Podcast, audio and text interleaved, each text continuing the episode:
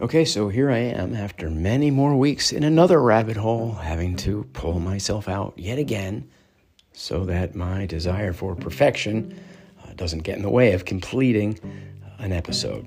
Um, I mentioned in the last episode, actually, that this, this glorious physical process known as pandiculation is the brain's way of waking up uh, the muscles in the body, the skeletal muscles, after a night's sleep, right? They get put to sleep or paralyzed by some brain chemicals so that we do not act out our dreams. There is a uh, small set of muscles, however, that um, don't move our body around like skeletal muscles, but they're super, super important for this topic uh, and very important. We could have a difficult time living without them, and that is the diaphragm and a pair of muscles between each of our ribs called the intercostal muscles. Costal being the Latin word for rib. Why are these muscles so important? You might ask. Uh, they do several things, but in my view, the most important thing that they do is operate the lungs. Hmm? Pretty important, right? Because the lungs uh, don't have muscles. They're, they're, not made of muscle, and so they need to be uh, worked by these two, uh, by the diaphragm and the intercostals. Now, I'm not going to go into too much anatomy on this, but a little uh, science is going to help uh, drive the point home I'm trying to make. The diaphragm is this dome shaped muscle that sits beneath the, the ribs pretty much, and it, the dome faces upwards towards the lungs above it. And breathing in occurs when that muscle contracts and that dome sinks down, effectively flattening out, and it draws the lungs down with it basically pulling air in from outside because of that change in pressure that occurs.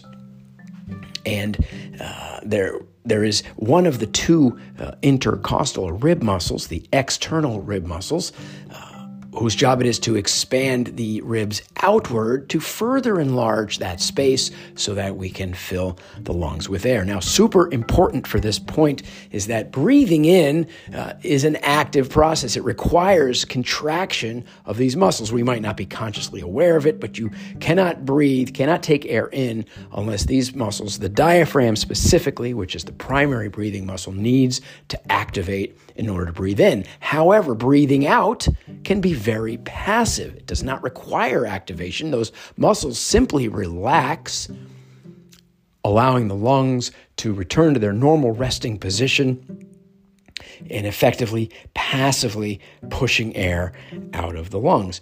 Now, we certainly can force air out, like when we're trying to blow out a candle, for example, and we can activate the diaphragm and the external rib muscles in the opposite direction and help to squeeze air out.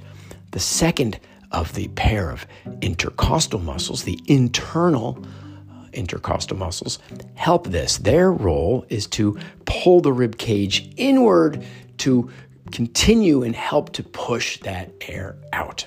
Okay, so uh, have the main diaphragm, the main breathing muscle. We could not breathe very effectively without it. We have the external uh, rib muscles, which help inhaling, and we have the internals, whose job it is to exhale forcefully when we need it. And uh, this is really important because you might ask, you know, what does all this have to do with the wonders of pandiculation?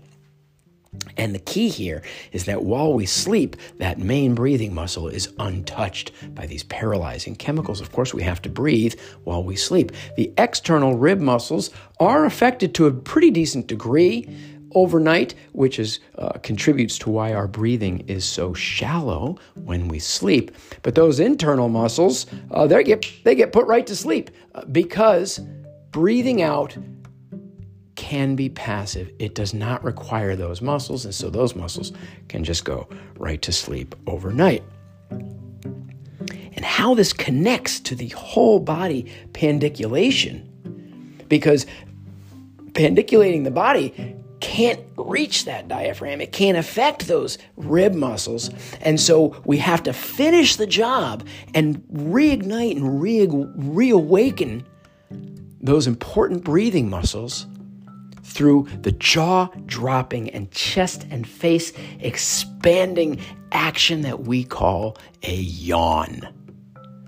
Yes, a yawn. It's not nearly as fun to say as pandiculation, but it is nevertheless a critical part of this experience. And I hope you all get a chance to have a full body pandiculation at least once a day, including a deep chest expanding. It brings, it even involves the eardrums, opens up the jaw and the airways. Together, this is called the yawn stretch reflex. But there's a lot of things happening here, and there's actually a lot of reasons potentially why we yawn. I believe this is uh, a most important one, and you'll know why I think that in the end. But science suggests yawning could be a cooling mechanism for the brain. All right, I'll go with that. Uh, the idea that we yawn because we're lacking oxygen, well, let me just tell you that when we breathe, that's really important for bringing oxygen in, but it's equally important for eliminating carbon dioxide. And research success suggests that it's a buildup of carbon dioxide in the brain that might trigger a yawn. The theory is uh, that this is connected to when we're tired and why we yawn when we're tired. Because when we're tired, we may stop breathing very deeply, thereby reducing how much oxygen we take into our cells, and as a result, reducing how much CO2 we can expel. You can't let CO2 out of the system unless you take oxygen into the system. This is amazing. Yawning has been around, as pandiculation has, for hundreds of millions of years. Fish do it, birds, snakes, and of course, humans, dogs, and cats. They all yawn. It is incredible. In fact, yawns have been identified in fetuses as young as 12 weeks old. Now, this is thought to be a cooling mechanism for the brain, but most importantly, it is thought to be part of the pandicular process because the last thing that happens in the development of a fetus before it can be born is the lungs have to be ready to operate, to work, to take air in. There's no air being taken in uh, when you're inside your mom, but once you are ready to breathe, a signal is sent that it's time to come out. And thankfully, this brings us right back to pandiculation, as well as this idea that yawns are contagious. Keeping in mind that pandiculation is a reawakening of these muscles, it is a, a getting our muscles in a state of readiness hyper connected to the nervous system. So if you see someone in your group yawning, then your brain tells you, hey, that individual is getting into a state of readiness for some reason. And so, because we have a wonderful tendency to mimic behavior we think is important, we will yawn with it because we feel if they need to be in a state of readiness, then we need to be in a state of readiness. Now, that still might be the case on the savannah uh, with the wild animals. But we, of course, are not worried about uh, predators for the most part. But our brains, deep down, they don't know that we live uh, in modern time. They think we still exist millions of years ago. Okay, we have taken quite a journey here, actually, and I appreciate you uh, joining me. Yawning is a very important aspect of pandiculation to reawaken the breathing muscles and allow us to breathe as deeply and powerful as we may need to if the time is called upon to do so. And I hope that you have the experience of a full body pandiculation at least once a day, including the full and powerful yawn that awakens the skeletal and lung muscles, providing you with improved brain muscle connection, right? That not only enhances every breath, but also can keep you moving stronger along your personal path of wellness. Until next time.